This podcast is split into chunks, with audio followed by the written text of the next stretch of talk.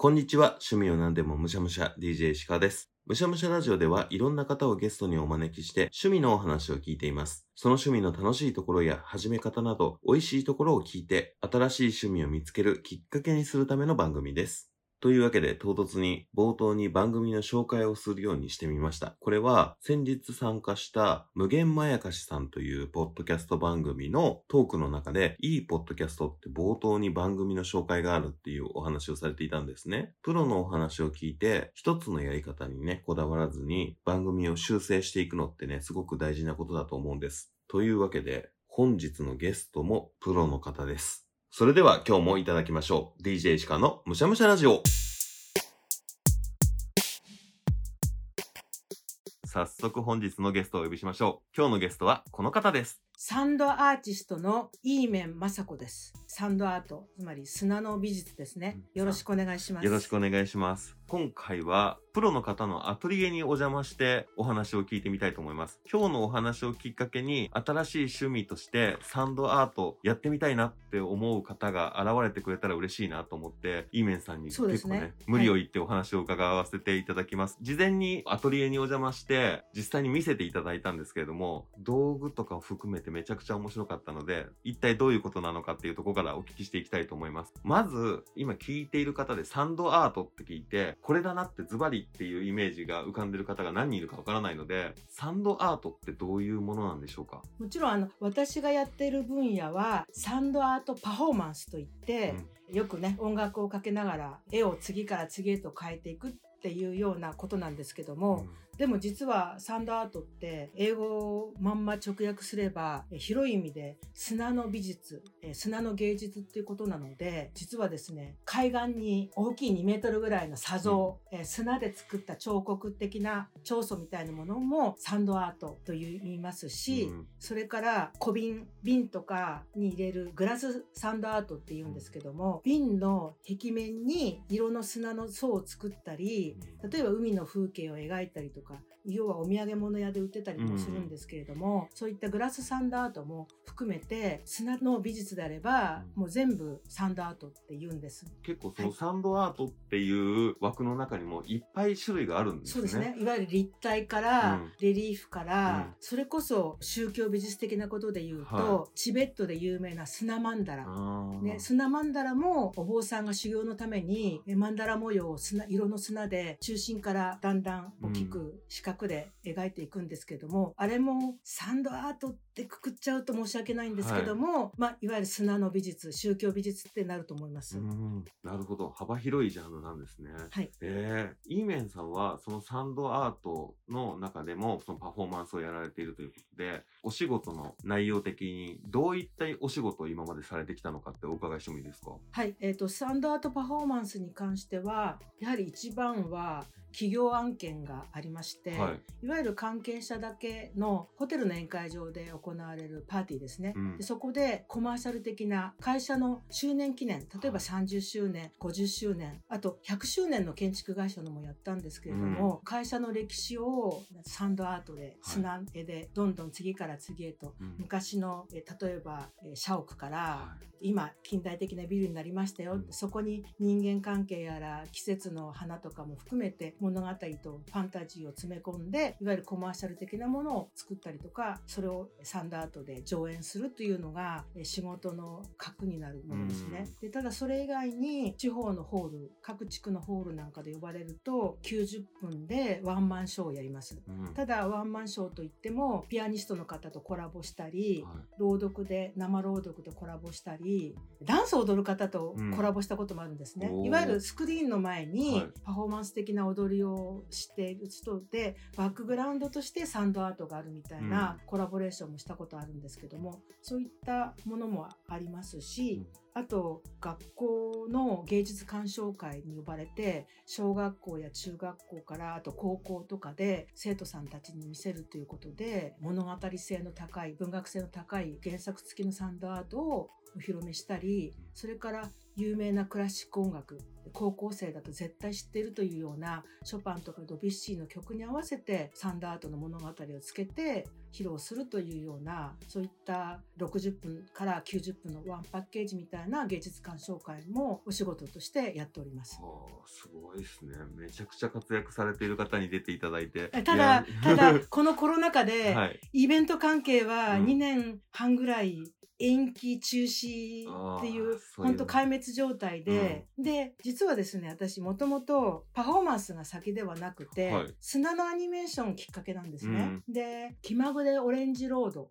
という日本テレビのアニメーションがあって、エンディングが3ヶ月ごとにちょっと変わるみたいな時に、その中の一つで丸々砂で1分30秒のエンディングを作ったのが、実はそれでお金をいただいた一番最初なんですけど、それで35周年だったりとかするので、砂のアニメーションから最初なんですね。うんでただアニメーションの場合はパフォーマンスと違ってカメラが止まってる間に絵作りして、でコマ撮りして、うん。でまたカメラが止まってる時に次の動作の絵作りをしてまたカメラでコマ撮りをしてっていうような作り方なので、手は出演しないわけです。はい。砂絵だけが動いて見えるっていうのが砂のアニメーション砂アニメーション。はい。まあちょっと英語でね、うん。揃えればサンドアニメーションっていう表現になっていて、はいうん。それはもう私の主軸としてはずっとあって、うん。で後でだいぶ経ってからパフォーマンスのお仕事の依頼があった時に全くそのやり方は違うんだけども同じ機材でできるじゃないかっていうことで、パフォーマンスのお仕事を引き受けたら、なんと逆転してパフォーマンスの方のお仕事の方が80%とかって増えてしまったっていういきさつがあります。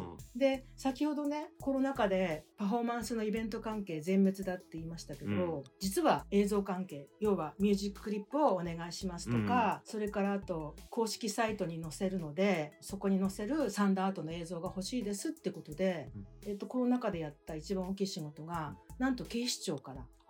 悩み相談的なことで、ヤングテレフォンコーナーえっ、とね多分ね警視庁ヤングテレフォンコーナーでう。うん。弾いてもらえば女の子がニコッとした実写のが出るんですけど、はい実はそこからサンダートから実写にそのうん。オーバーラップでつながっていくっていうのでへー30秒のうん。サンダートの映像を作ったりもしました。すごい。はい、なるほど。パフォーマンスをやってて、それが面白いねってなってアニメになっていくような流れがなんか一般的、一般的がそもそもあるのかどうかがあれですけど、イメージしてたんですけど、先にアニメーションあってパフォーマンスもやってみようっていう流れでキャリアを築かれてたんですね。はい。もともとは漫画が大好きでアニメーションが大好きで、うんっていうところから始まっていて、でアニメーションもいきなりそのテレビのセルアニメ的なことはできないので、うん切り紙絵に。一枚一枚うん普通の画用紙に絵を描いて、はであ切り紙って方法があるんだっていうう、ん。背景とその人物とか動物とかを切り抜いてうん。別に乗っけてちょっと動かしてとか絵を描いたりとかして撮るっていうのをは高校時代とかはやってました、ただ、えっと美術大学あの武蔵野美術大学なんですけども、うん美術大学にえ進んだことによってやっぱり世界が広がって海外の個人作家のアニメーションを見るようになるんですあ。ね、でやっぱり周りの人が後輩とか友達とかが私は年度アニメうん。うん。やりたいから作ってみますある人は人形アニメ作ってみますって中で私はあのカナダのアニメーション作家のキャロライン・リーフっていう女性のアニメーション作家に出会いましてはい。その方が砂のアニメーションを作っていたんですね。でもうそれに衝撃を受けて独学でそのキャロライン・リーフさんの作品を見ては何回も何回も見い。てうん。心の先生としはて見よう見まねで試行錯誤で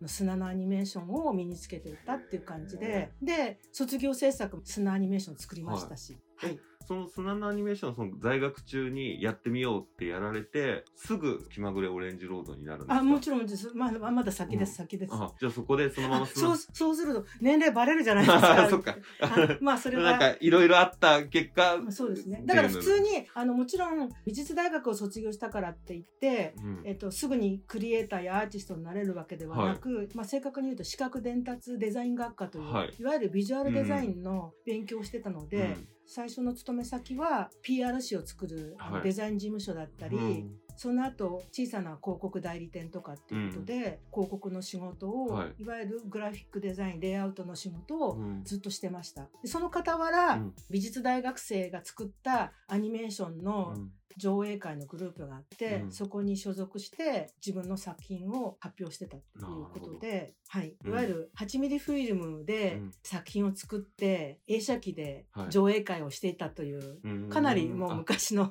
話なんですけども、じゃあその時はそのお仕事としてやられているというよりはそのアーティストとして作品をそうですね、そのあたりすごく難しいんですけど、うん。人から趣味だって言われればそれで稼いでるわけではないので、はい。反対にお金をつぎ込んで、うん。ね、フィルム代とかかかってでそそれも学生時代一生懸命アルバイトして、うん。8ミリカメラを買ったり、うん。8ミリの映写機を買ったりとかしてたのでなんですけど一応ライフワークというか、まあ今からしたらもう作家活動としてやってた自覚は、でも実はありましたけど、うん。はい。どっかのタイミングで気まぐれオレンジロードでエンディングが欲しいなっていうのでそれはですねうん。あの本当にあの運命の出会いというかその上映会うん。自主制作の自主上映会を開いてた時に、やっぱりいろんな方が見に来てくださって、あ実は手塚治虫さん来てくださったことえー、あるんですすごい。よ。手塚治虫さんが見られたってそうそうそうそう。あのダメ元でうん。招待出したんですよ、手はい。塚プロダクションに。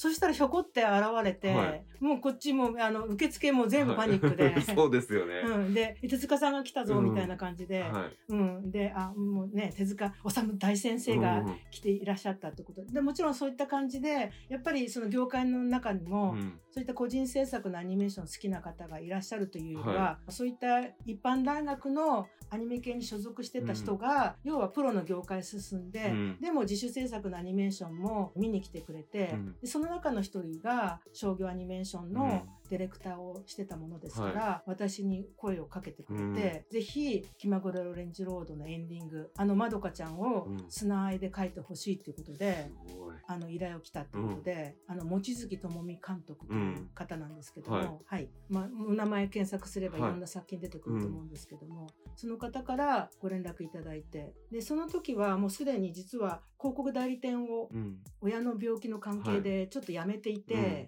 少しブランクがはい。あった時期なんです。でそれで幸いにも、うん。あの平日動けるような状態で、うん。タイミングが良かったというか、うん。でそれで初めて、うん。砂アニメーションでお仕事をさせていただけたということで、その頃に他にサンドアートとかアニメでやられてる方とかっていらっしゃったんですか？えっ、とね確かいないはずですだから、うん気まぐれオレンジロードがうんテレビで放送されるサンドアートというか、うん砂アニメーション多分日本人では第1号だと思うんです。その一番最初にやられたパイオニア的なあのがイーメンさんってことですよね。ですね。はい。そんな方にお話を聞けるなんて。はい、パフォーマンスもそうですね。多分、うんサンダーとパフォーマンスもやってた人がいるかもしれませんけども、表立ってやるようになったのは、うん多分私が日本の中では第一号なんじゃないかなと思ってますけど、それこそね私の方が第一号だっていうのであれば、はい。作品ぜひ見せてほしいですね。で時々講演してる時にいろんな質問があってですね、うん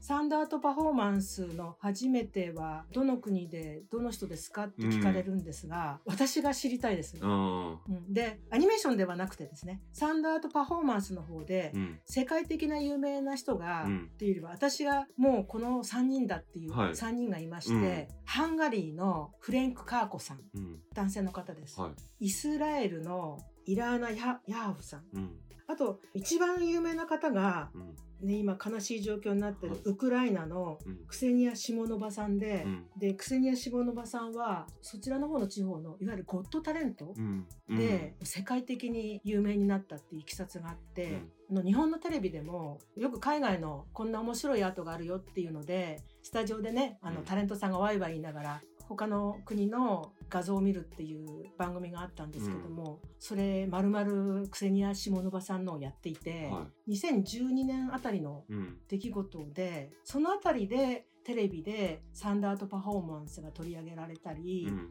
イッテ Q でタレントのベッキーさんが、うん。えーイスラエルのイラーナ・ヤハフさんにうん。習いに行って、へー。イッテ Q でベッキーさんがサンダートパフォーマンスを披露するっていう時があって、うん。結構日本の中においては2012年っていうのが節目の年になってるんですよね。へーはい。その今おっしゃったアーティストの皆さん、大体中東近辺というか、近しい位置になんかいらっしゃいますね。えでもね実はねインスタグラムサンダーアートで検索して、うんサンダーアートパフォーマンスをやってる世界の方とつながろうと思って、でこちらの方でフォローしてえ作品にいいねすると向こうも気がついてくれて、はいでフォロー返ししてもらったりとかするんですけど、韓国の方めっちゃ多いですよ。あ、そうなんだ。はい、へえ。あ、じゃあ韓国でも今そういうサンドアートの方々うんが。で大体世界で、まあ、200人したらもしかしたらね普通のイラストや画家やうん。何か特殊なあのアートからすれば少ないのかもしれないけど、私の実感でもちろんプロとしてやってるのかどうかははい。わからないんですけども、300人ぐらいのつながりはインスタグラムであって、うん。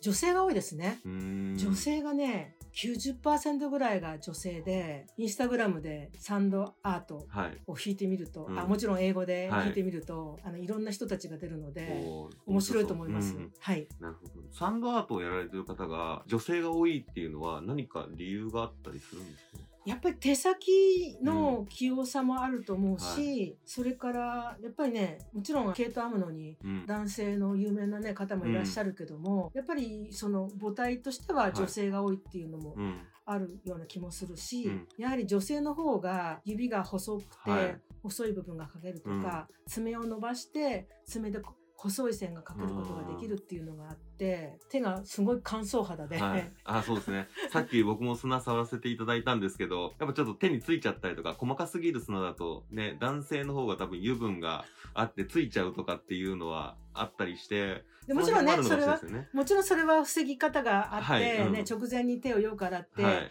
ベビーパウダーをしっかりつけるっていうので、はい。対策を立てることがあるけどもやっぱりね爪を伸ばして、うん。細かい表現するっていうのはありますしあただまあもちろん私の場合はもともとパフォーマンスするにあたって、うん。アニメーションというか映像畑から来てるので、うん。道具使うことに関してはもう全然抵抗がないので、あの細かい道具割り箸を削ったものを使ったり、櫛を使ったり、はい。あと片押しでグッと押し付けると、はい。その分砂がどいてくれるので、うん片押しを使ったりとかっていうので、道具を使うことに関してはアイデアとしてためらいもなく使うんですけども、はい。ただまあサンダーアーティストによっては全部自分の手で描きますっていうのをうん。ポリシーにしてる方もいらっしゃって、うん。方向性はもういろいろですね。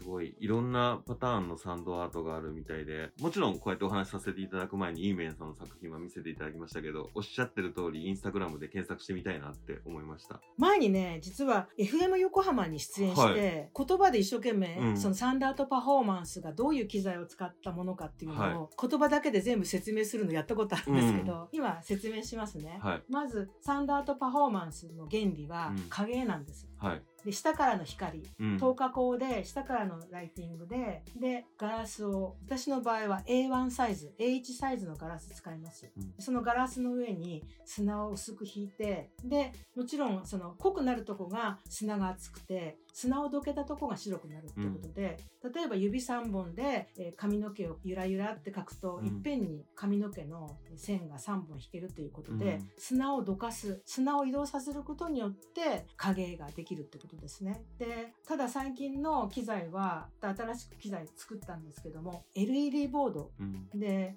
いわゆるそのライティングといっても照明用のライトを使うのではなくて LED ボード自体光るので LED ボードの上にガラスを重ねて周りにその砂がこぼれないように枠を作ってっていうことで、そういった LED ボードも使っての機材なんですね。その音楽に合わせて次から次へと絵を描き足したりその前の絵を打ち消すように部分的に変えていくっていうことでサンダートパフォーマンスは要は時間軸を持てなおかつ描いてる途中も見せる書く途中を見せる芸術だと思ってますので、書く順番とかどういうふうに見せるか。途中まで何の絵かわからない。例えば全部縦筋の線を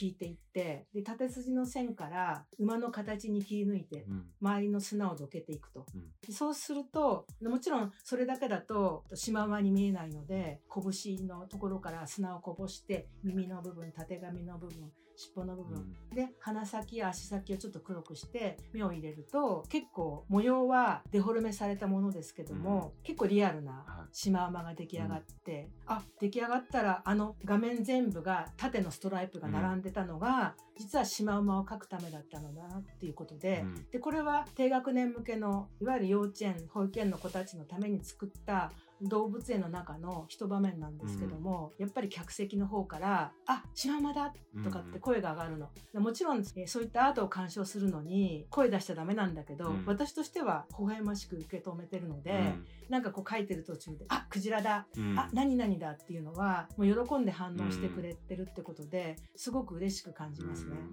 はい、書く上でやっぱ順番を決められているというかそうやった方が面白く見えるっていうやっぱ演出も考えられて描かれているっていうサンドアートならではの感覚なのかななんて思って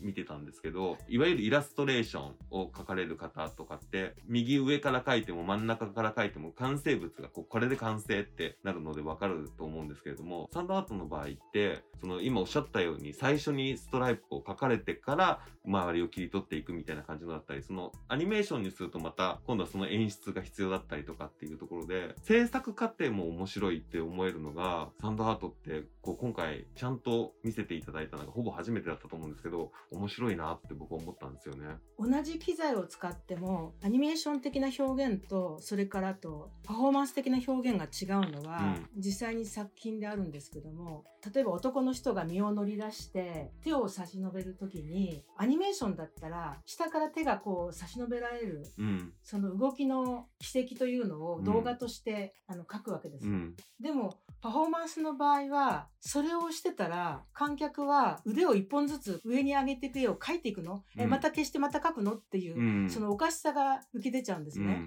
でパフォーマンスの場合はまず身を肩で身を乗り出したうん。男の人を描いて、でその先に対象物を例えば描く。うん、うん、で実はその女性に対して、うん。ビルの窓の上からその女性を見かけたっていうことで手を伸ばすんですけども、そして対象物を描いたら手をおもむろにうん、先からこう順番に描いて肩につなげるっていう描き方をするわけです。うん、そうすると演出上ビルの窓から身を乗り出していたらその女性が見えて呼びかけるというか手を伸ばすっていう演出になるということですね。はい、でそれでなおかつもう大きな違いは当たり前ですけどもアニメーション手は出演しないわけです。うん、で手は出演しないで先ほど言ったようにカメラが止まってる間に YouTube ではない動画っていう表現があるんですけども、動画として1枚ずつ例えば手を上げる工程が5工程だとしたら5枚の絵を描いていくっていうような形になるわけですけどもパフォーマンスの場合はうん。その場で描くわけです。手が出てきて砂をまいたりその指でなぞってえ腕をだんだん描いていったりうん。っていうことで肩につなげていくっていうのを描いてる途中を見せるっていうのがパフォーマンスなので、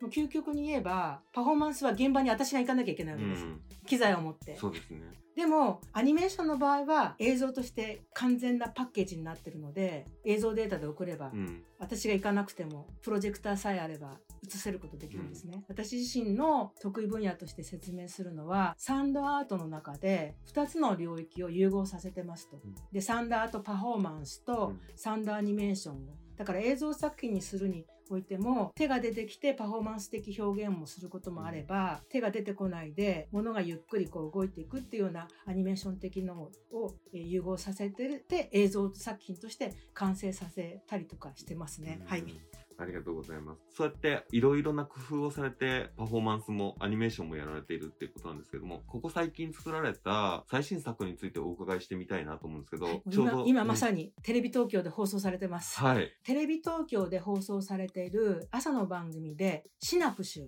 うん。変わったタイトルなんですけども、あの白いね、可愛いやつですよね。あキャラクターがね、うんキャラクターがいますよね。はいはいで赤ちゃん向けの番組だということで、うん私は実はあの赤ちゃんっていうよりはお母さんも一緒に見てくれてるからっていうことでお母さん意識したんですけども、うんシビットさんというはい。言葉を操っている音楽の方がいらっしゃってでその方がぜひサンダーアートをつけたいと。でサンダーアートなら実は知ってはいないんだけどイーメンさんお願いしたいってことでプロデューサーの方から連絡あったんですけども、うん棚心の玉うんという、要は手のひらの中の玉というあの意味なんですけども棚心の玉というすごく難しい歌をはい。与えられて、うんもう絵コンテはい。ね、大変でしたけど2月の月歌っていう表現するらしいんですけども、え2月1日から平日の月曜日から金曜日まで朝の7時35分からえー8時までうん。2月末日28日までやってますが、でも今時なので、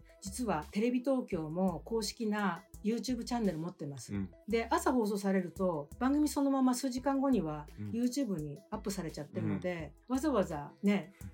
本当は視聴率上げるために、はい。ぜひ本放送を見てくださいなんですが、YouTube でシナプシュ、うん。もう一語ではい。検索できますので、うんうん平日のその日の一番新しいのが一番トップに出てくるので、ぜひ検索していただければあれですしあと「棚心の玉」というひらがなで検索するとあもちろんシナプシュくっつけてなんですけど、単体の2分のただ2分っていうのが私にとっては中身10分ぐらいのようもうすごい作るのに苦労したんですけども、とにかく言葉が難しくて、で多分赤ちゃんは音だけで聞くとかあとね実は今エゴサして賛否両論なんですけど あの番組そのものは赤ちゃんが泣き止むとか赤ちゃんが喜ぶっていう風なキャッチフレーズ出してるんですが、怖いとかそれから赤ちゃんが泣き始めた。うん。泣くとかただまあ一部にはうちの子は喜んでるとかっていうのもあるんですが、そのあたりははい。本当に今後の課題としてうん。真摯に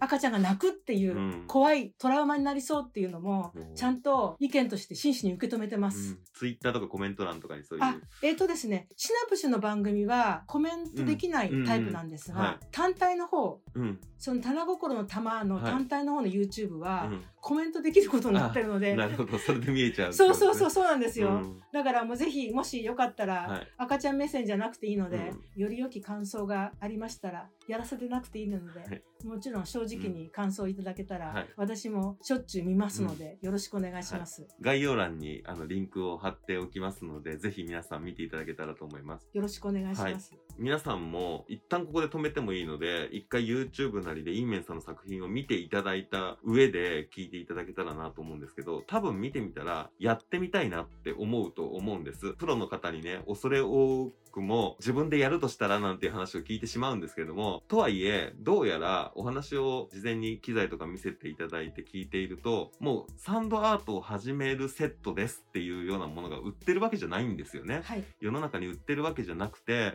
で、じゃあいざそれを本当に本格的なものを揃えようとすると、数万円かかってしまうっていうようなお話を伺ったので、いや、そうなるとちょっとハードルが高いなって思うんですけど、例えば僕がまだサンドアート一回もやったことのない人間に、じゃあちょっとサンドアートをやらせてみようかなってなった時に、どういった機材を集めたりとかしたら、とりあえずサンドアート体験ができるものになるのかなんていうようなことって、そんなアドバイスっていただけたはい、はい、りするんですか？もちろん。っていうのは、私の実は3本の柱として、はいまあ、プロであることとサンダートそのものの研究もあるんですけども、うんやっぱり裾野を広げたいと。うん。積極的にワークショップや小学校から担任の先生が私を見つけていて今年度の6年生の総合学習で実はサンダートやりたいんですよっていうお問い合わせがあると1年度に1つの学校しか行けないんですけどもあの小学校に教えに行ってます総合学習で。でその時にやっぱり学校側で用意してもらうものとしてうん。何とか考えたのは、いわゆる100円ショップで買えるようなトレー、うん。でトレイは本当は白っぽいのでいいんですが、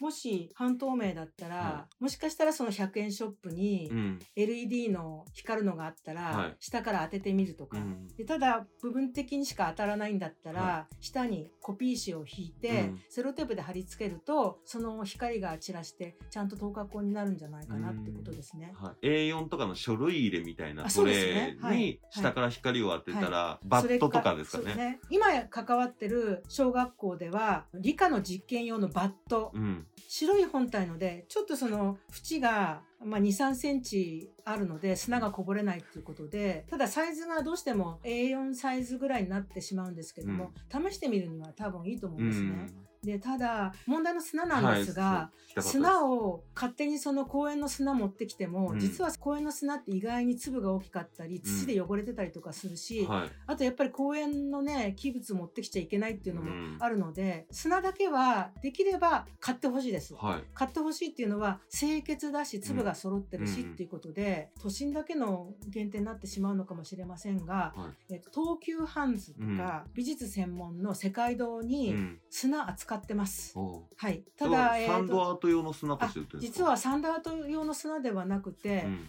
模型の素材コーナーでうん。扱っていたりとか、あとグラスサンダーアートのおかげで、色が本当にあの色とりどりの砂があって、うんいかにも砂の色ではなくてもいいので、じゃあ私は緑が好きだから緑の砂使ってみようかなっていうことうで、ん。手のひらサイズ、はい。手のひらに乗るサイズうで、ん200円ってちょっと高いんですけども、まあ、2袋ぐらい買っていただいて、でそうするとなんとかはい。できますし、そうですね。そうすると200円200円とあとトレーと照明が100均で買えればうん。もう1000円以内でいそうです一ね。旦は始めてみれるってそうですすことでもんねね。で、うん。それでもちろん書き上がってというよりは各工程が面白いので、うん今ねスマホで気軽に動画撮影できますし、真上から撮らなくても斜めでお子さんがやってるのを撮るみたいなお母さんもいらっしゃるし、うん。実際に私もワークショップでは A3 サイズの機材使ってるんですけども、もっとちっちゃいサイズでもできますし、うん。粉であればっていうのもあるんですが、はやっぱり砂が一番向くことは向くんですね、うん。はい。砂は硬いし、潰れないしただ私ネット上で塩の絵って見たことあるんですよ、はい。逆転してるうん。感覚なんですけども、黒い紙の上に塩を置いていって、なんかすごい見事な虎の絵を見たことがあって、はでそれは本当ねなんてイベントとしてはできないけれども、ネットならではのアップの仕方だなと思っていて、うん。まあそういった工夫もネット上では見たりとかしました。はい。ちょっともしこのお話を聞いて自分なりにサンドアートやったよなんていう方がいらっしゃったらぜひね「ハッシュタグむしゃらじ」で あの画像見せていただけたら嬉しいなって。こういう絵を描いてくださった方がいるんだって思えたら嬉しいなって思うので。もちろんあのハッシュタグ、えーサンドアートで。ああもちろん。もう、はい。それも入れて、はい。入れて入れて時々弾いたりとかもするので、はい。いやちょっといろいろ拝見してやってみたいなって思ったので間近で見せていただいちゃったから余計にそう思うんですけどとてもじゃないけど真似できないなって当然思う。でもあの、えー、とそれこそワークショップでその小学校6年生今実際に一クラスうん総合学習で関わってたりとかするので、そそれこそそれなりに、はい。その子なりにうん。表現するの面白がって、もちろんね、うん。一クラスだとほら絵の苦手な子とか、うん。美術あの図画工作嫌いな子もいたりとかするだろうけど、はい。やっぱり砂だと、うん。誰もが砂遊びしたじゃないですか。そうですね。ね、砂場で、はい。ももちろんそれのお山作るのとはまた別で、はい。うんあのレリーフ上の影っていう原理ですけども、あんまりちっちゃすぎる子はどうしても砂遊びしちゃうけども、高学年になったらその原理も分かってくるので、はい小学校6年生の子がやってるので、うんはい大人の方はぜひねみたいな感じですね。家で家族でやっても面白そうですねはい。うん。いや、面白いお話でした。ありがとうございます。本当今日アトリエにまで押しかけちゃって、イーメンさんありがとうございました。、はい、こちらこそありがとうございます。あの、ぜひ、サンドアートの裾野を広げたいと思って、ご協力いたしました。どうもありがとうございます。ありがとうございます。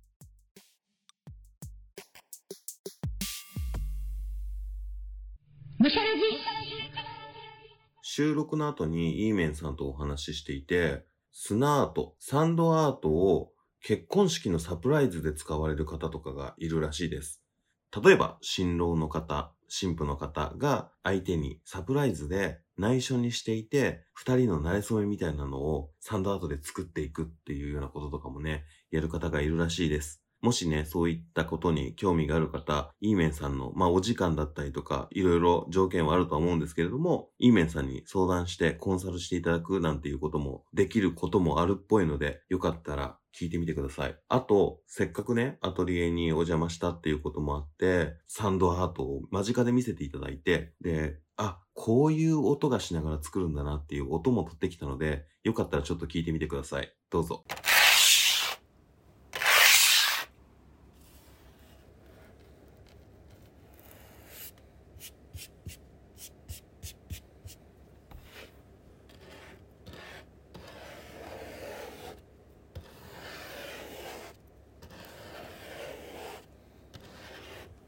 ね、こういう音がね、流れていくんだなっていうので、実際にこうサンドアートの雰囲気みたいなものを感じていただけたかなと思います。で、本当にありがたいことなんですけれども、イーメンさんがね、今回のムシャラジのためにサンドアートを書き下ろしてくれたっていう言い方でいいんですかね。サンドアートを作ってくださいました。今、YouTube で見ている方はサムネになっていますし、あとは各種ポッドキャスト配信サイトで聞かれている方は、よかったら、むしゃらじのツイッターなどを見ていただけたら、その、イーメンさんに作っていただいたサンドアートをご紹介しておりますので、制作過程の画像も含めてご紹介しておりますので、よかったら合わせて見ていただけたらと思います。ムシャラジのね、ムシャミンっていうキャラクターなんですけど、ムシャミンがね、とても可愛く表現されていて、なんか美女に支えられているムシャミンが見れますので、よかったらそちらも楽しんでいただけたらと思います。というわけで、いつもの趣味川柳。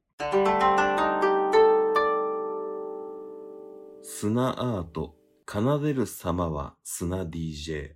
砂アート、奏でる様は砂 DJ。イーメンさんが実際にやられている姿だったりとか、砂に描いていく上でのこう順番だったりとかっていう段取りをね、こう左右に貼り付けながら、こうストーリーを紡いでいくなんていう話を聞いていて、何かに似ている部分があるなってちょっと思ったんです。それが、ラジオとかで聞いている Creepy Nuts の DJ 松永さんを思い出したんですよ。DJ のルーティンもある程度こう、プレイの内容が決まっていて、それを再現していくために何度も練習するじゃないですか。音楽を奏でるとはまたちょっと違いますけれども、音楽があってそれに合わせて砂アート、サンドアートを作っていく様っていうのは、ちょっとね、DJ プレイに似てるところもあるんじゃないかなと思いました。サンド DJ。なんかかっこいいっすよね。というわけで、いつものゲスト募集です。どんな趣味でも構いません。番組に出演してみませんか？あなたの好きなものの話を聞かせてください。そして、もしよろしければ、プロの方、そのジャンルの裾野を広げようというようなことで、むしゃらじで、こういうふうに趣味で始めてみたら、なんていうお話をしてくださる方も募集しております。むしゃらじに出演してもいいよという方、ツイッターでむしゃらじを検索していただき、固定しているツイートにいいねを押していただけたら、僕の方から DM をお送りしに行きます。もちろん DM も開放しているので、DM の方に直接送っていただくでも問題ございません。Twitter はやっていないよという方、メールアドレスもご用意しております。メールアドレスは、むしゃらじお、アットマーク gmail.com。むしゃらじおは、musharadio です。皆様からの DM やメール、いいね、お待ちしております。最後に、むしゃらじは Spotify、Apple Podcast、Google Podcast、Amazon Music、KKBOX、YouTube などで配信しています。内容はどれも同じなので、使いやすいものでお楽しみください。その際、番組フォローやコメント、評価をよろしくお願いいたします。最近また Spotify の評価が増えてきてちょっと嬉しいんですよ。いや、結構嬉しいんですよ。あとちょっとでね、200いったりとか、YouTube も最近ちょこちょこ登録者数が増えていて、1000人いきそうなところだったりとか、そういうのがね、日々の更新のね、糧になりますので、よかったら皆さん評価等々よろしくお願いいたします。それでは、今回はサンドアートをいただきました。ごちそうさまでした。お相手は石川でした。バイバイ。